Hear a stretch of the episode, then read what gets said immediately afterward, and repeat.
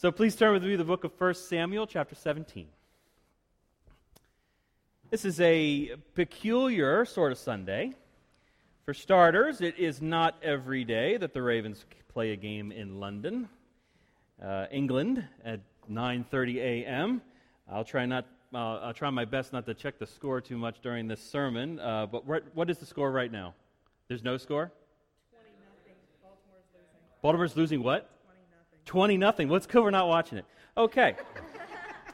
so this Sunday is peculiar for a different reason. You see, when you came to church over the past three weeks, my suspicion is that you didn't come with a whole lot of preconceived notions about the passages that were being preached. Um, this morning, we're continuing our series, Holy and Faithful Mercies, the life of David, life of King David. The first week of the series, we looked at a sermon that was preached by the Apostle Paul in the book of Acts. And while you and I may have had some idea of what the early church looked like, um, my guess is that you didn't come with a ton of bias about Paul's sermon to Antioch of Pisidia in Acts 13. I- If I'm wrong, forgive me. But I'd imagine I could say similar things about the following weeks as well. During week two, we saw David anointed by the prophet judge Samuel. Uh, we saw this shepherd boy, the youngest of a pile of brothers, um, tapped by Israel's prophet to supplant Saul as Israel's next king. And you may or may not have been familiar with that story. Um, and then in week three, Jason told us about King Saul uh, and his tormented soul being soothed by David's playing of the lyre. And you may have heard about that episode in that Leonard Cohen song, Hallelujah. Um, but then again, maybe not. The truth is, there, there are a lot of stories in the Bible that we have kind of a general knowledge of, and there's even more that we've just never read before, or let alone maybe have heard a sermon about it. But that's not the story this week, is it? This week, the next chapter in the David story is the story of David and Goliath. And I'm willing to bet that every person in this room has had heard some version of this story in, in one way or another. In fact, it's possible that there are some of you who are familiar with the story and didn't even realize it was a Bible story. The truth is, whether they are true or not, there are stories, there are some stories that have a deep impact on our culture. Some are specific to that culture. If you wanted to be an expert on the American Revolution, you'd want to familiarize yourself with the tragedy play Cato. If you wanted to better understand 20th century American culture, you would do well to be familiar with the myth of Superman. Other stories, though, they stand the test of time. The story of David and Goliath is an ancient story that is several thousand years old about a young man who boldly takes the field of battle and is victorious against an intimidating opponent because he believed wholeheartedly that the Lord was on his side. Now, I've heard a, I've had a lot of fun studying this this week. I, I got to spend time reading commentators like Walter Brueggemann and Eugene Peterson. I read social commentary from Malcolm Gladwell, who uh, wrote a recent book themed on the story. I studied ancient military history of the late Bronze Age and the culture of the Philistines. You know, who were they? Where did they come from? Uh, why were they fighting with Israel? And, and all of that added fascinating detail. Um, and we're going to get to a good bit of that in a moment. But before I could do any of that, I needed to do business with the role of this story, the role that this story has played in the life of the church. This is a beloved tale that frequently appears in Sunday school curriculum, and it's thrown around. Oh, it's a David and Goliath story or something like that. You hear about it in sports all the time. Uh, so, because of that, Walter Brueggemann was helpful. But if I wanted to get it like why this means so much to the church, Bob the Tomato was essential. You know? VeggieTales interprets this story with a simple principle Goliath's big, God's bigger. And when I think of him, is when I figure, with his help, little guys can do big things too. An accurate interpretation of the text, to be sure and a principle that should be taught to God's children, young and old. Still, the text we have before us is a 58 verse tale filled with details that have probably been forgotten because we have assumed that the story should only be told to children. So, my request for us this morning is that we consider maybe a PG 13 story of David and Goliath. David and Goliath, read it again for the first time. The story takes place some 3,000 years ago in the southern hill country of the land occupied by the tribes of Israel. Uh, Israel had received the land from God as a thing promised to them generations earlier. God had allowed numbers to increase, led them out of slavery in the land of Egypt, aided them in the wilderness until finally equipping them to conquer the promised land. Problem was that over the years, the people repeatedly lost faith in God and gave into their fears and into their idolatry. For the first few centuries, Israel was led by judges who were these charismatic leaders who helped the people unite against common threats. One of the most common threats came from the Philistines, who were probably sea people, not sea creatures, sea people who were turned back after attempting to invade Egypt. See, Egypt was successful; they were a very strong power, but they were also, but the, they were also weakened, and that allowed the Philistines to kind of move into the northeast of Canaan and kind of settle along the coasts there, which put them at odds with Israel. We're told at the beginning of the story in 1 Samuel 17, the Philistines gathered their armies for battle at Socoh, which belonged to this tribe of Judah. In response, King Saul amassed his army, traveled to the valley of Elah, and formed ranks against the Philistines. The Philistines stood on one mountain, the mountain on one side, and Israel stood on the mountain on the other side, with a valley in between them. So think about this from a military point of view. The, this meant that whoever decided to attack first would sacrifice the high ground and leave themselves vulnerable to attack um, that uh, would force them also to kind of do this suicidal trek up their enemy's hill. The Philistines made the first move. They sent out a champion called Goliath, an intimidated, intimidating warrior who was at least seven feet tall. He had a bronze helmet, a heavy coat of mail, bronze shin guards, and a bronze javelin, probably which was a sword, um, and a spear of which the head alone weighed 15 pounds. Preceded by his shield bearer, Goliath took the battlefield and he says to Saul's army, Why have you come out to draw up for battle? Am I not a Philistine and you're not solvent, uh, servants of Saul? Choose a man for yourselves let him come down to me. If he is able to fight me and kill me, then I, we will be your servants. But if I prevail against him and kill him, you shall be our servants and serve us. Today I defy the ranks of Israel. Give me a man who, will, who may fight together. If the Philistines sought to conquer Israel, see, they didn't want to spoil their reward. They wanted to enslave the losers and gain the resources of the land. Medicine was a joke, and there were no hospitals to tend to injured in battle. Goliath says, Listen, guys, we don't need to go through all that. Just send out your best warrior to fight me, and we'll settle this one on one. The problem was, Goliath was this huge, intimidating, giant man who clearly looked like he uh, would make quick work of just about anyone. And this terrified Israel. So, among Israel's army was David's three oldest brothers Eliab, Abinadab, and Shammah.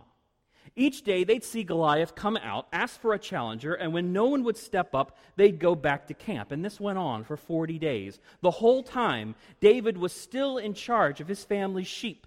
So he would go back and forth from his family's farm to the battlefield. And on one visit, his father David asked, Dave, uh, asked him to bring some food to his brothers and get an update on the situation. And David arrived, he saw something stirring. The armies looked like they were drawing up for battle. He left the food with a baggage handler and ran to the ranks to meet his brothers.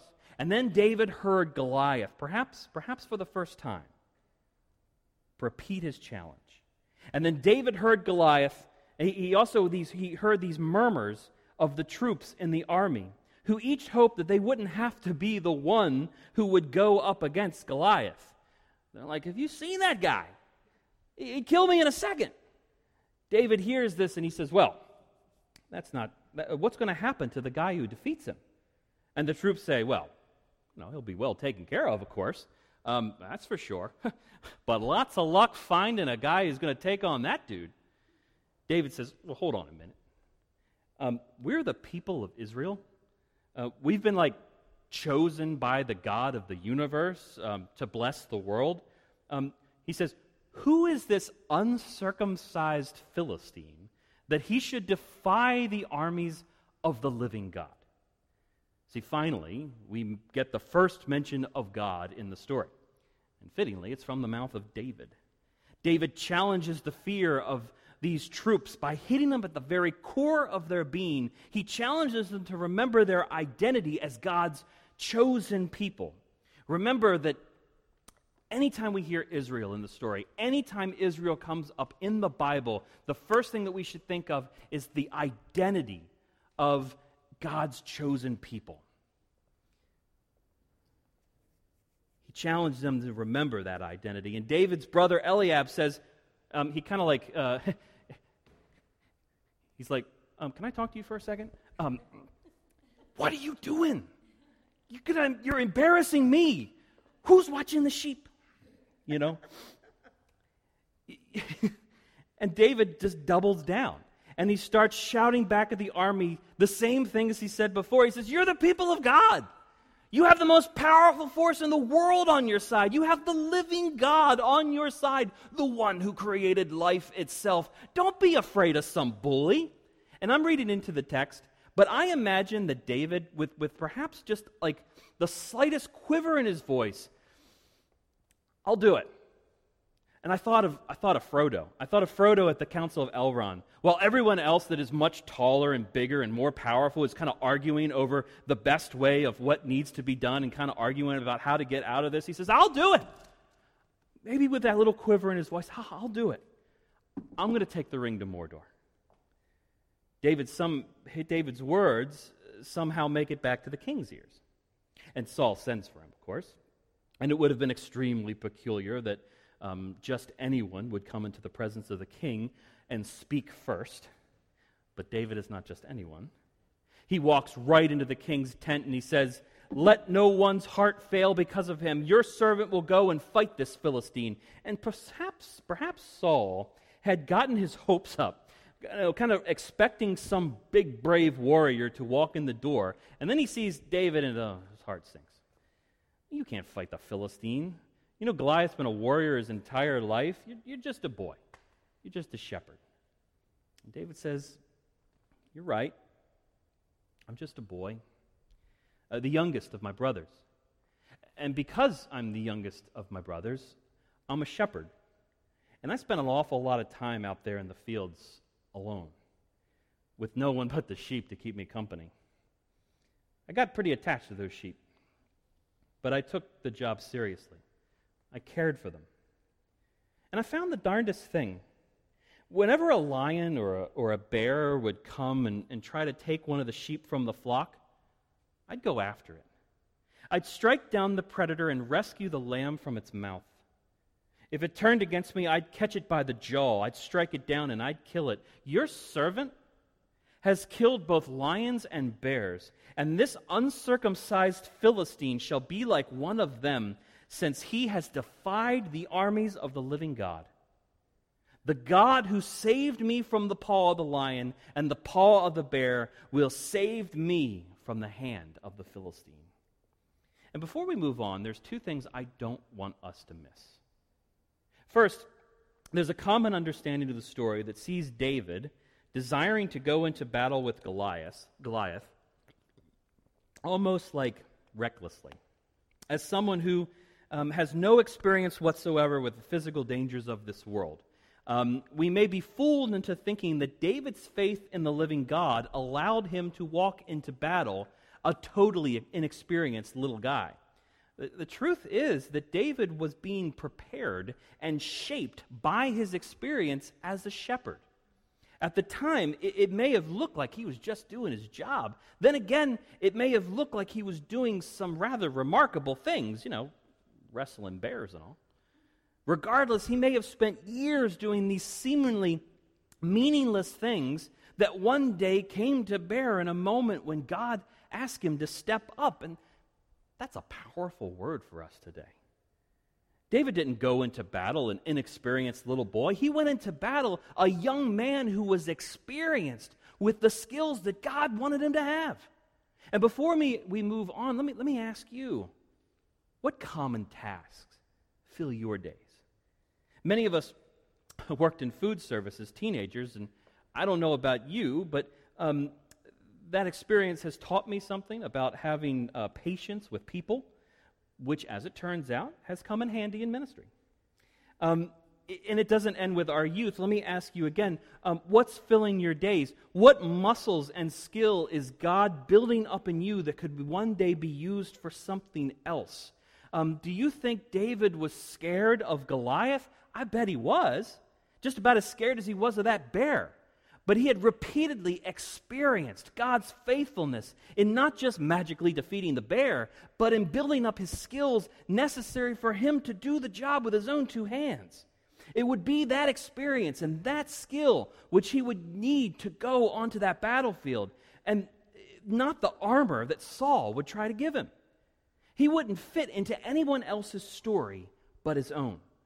It may have been easy for David to assume that he needed to, to put on some, some big heavy helmet and some big heavy coat of mail and carry, carry this huge cumbersome sword. After all, that's what Goliath was doing. That was what Goliath was wearing.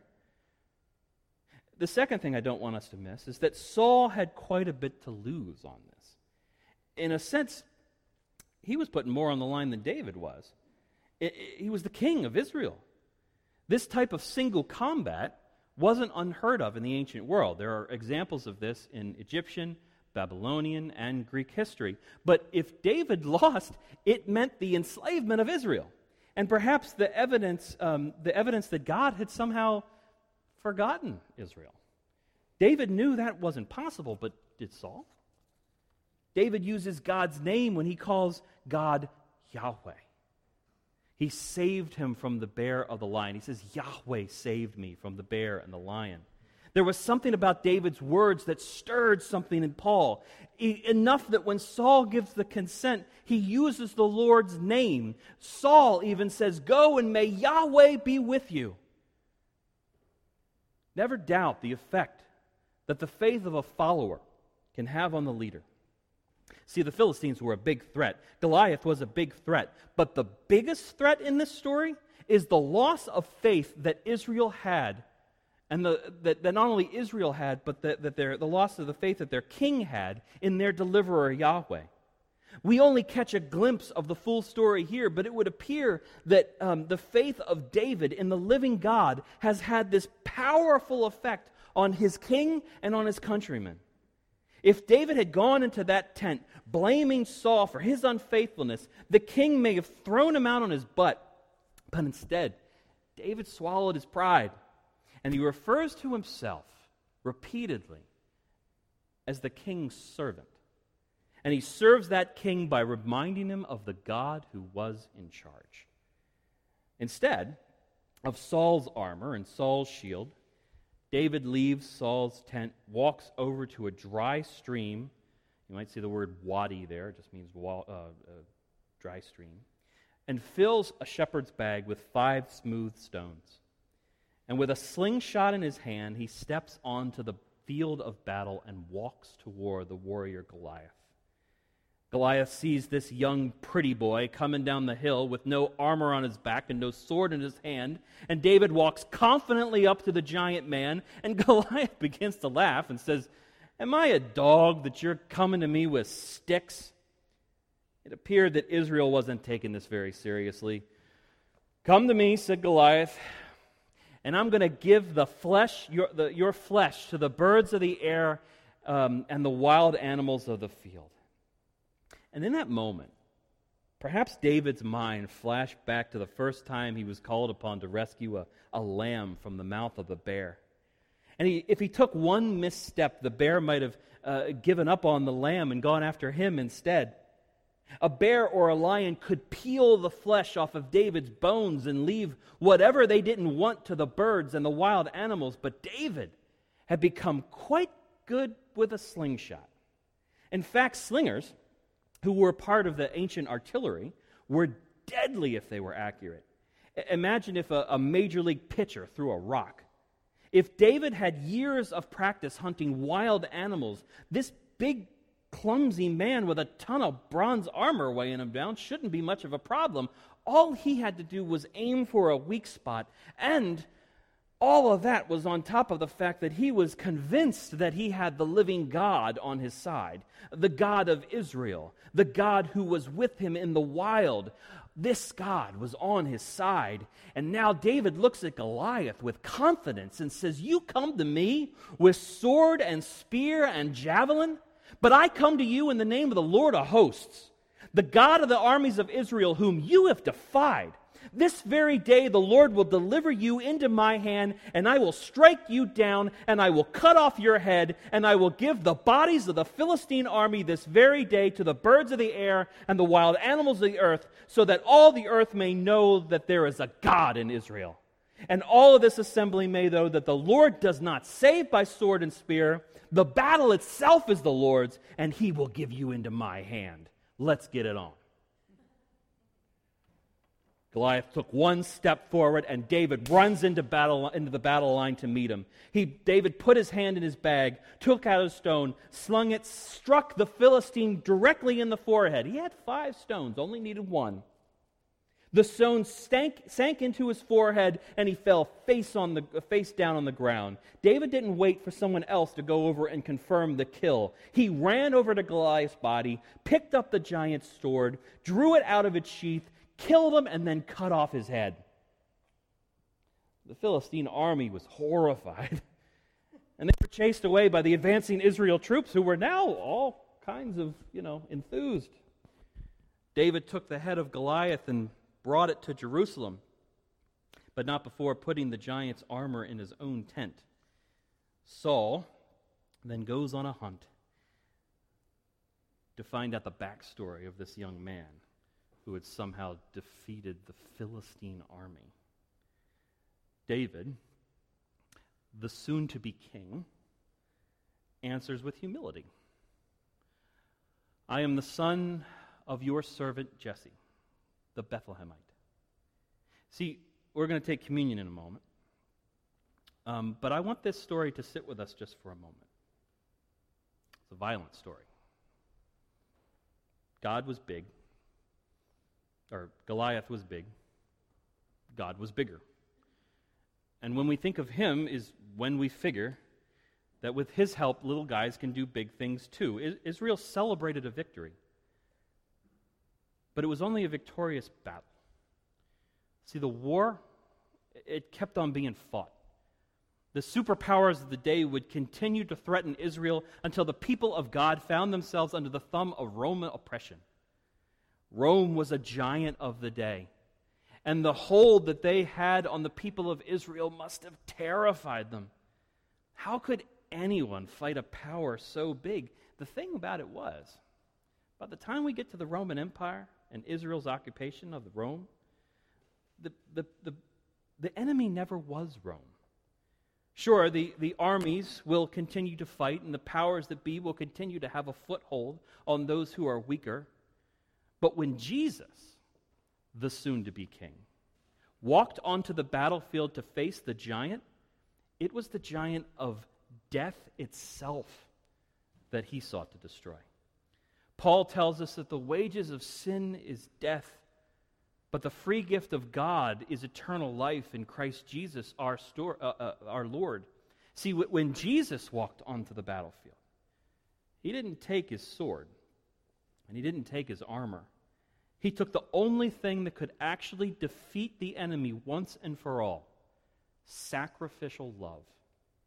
And that's the victory he calls us into because we are more than conquerors in Christ. Our communion table at New Hope is an open table, and we invite all those who call upon the name of Jesus Christ as Lord and Savior to come forward. If you do not worship Jesus as King, you shouldn't feel obligated to participate. Uh, the bread is unleavened, the red is wine, and the white is grape juice.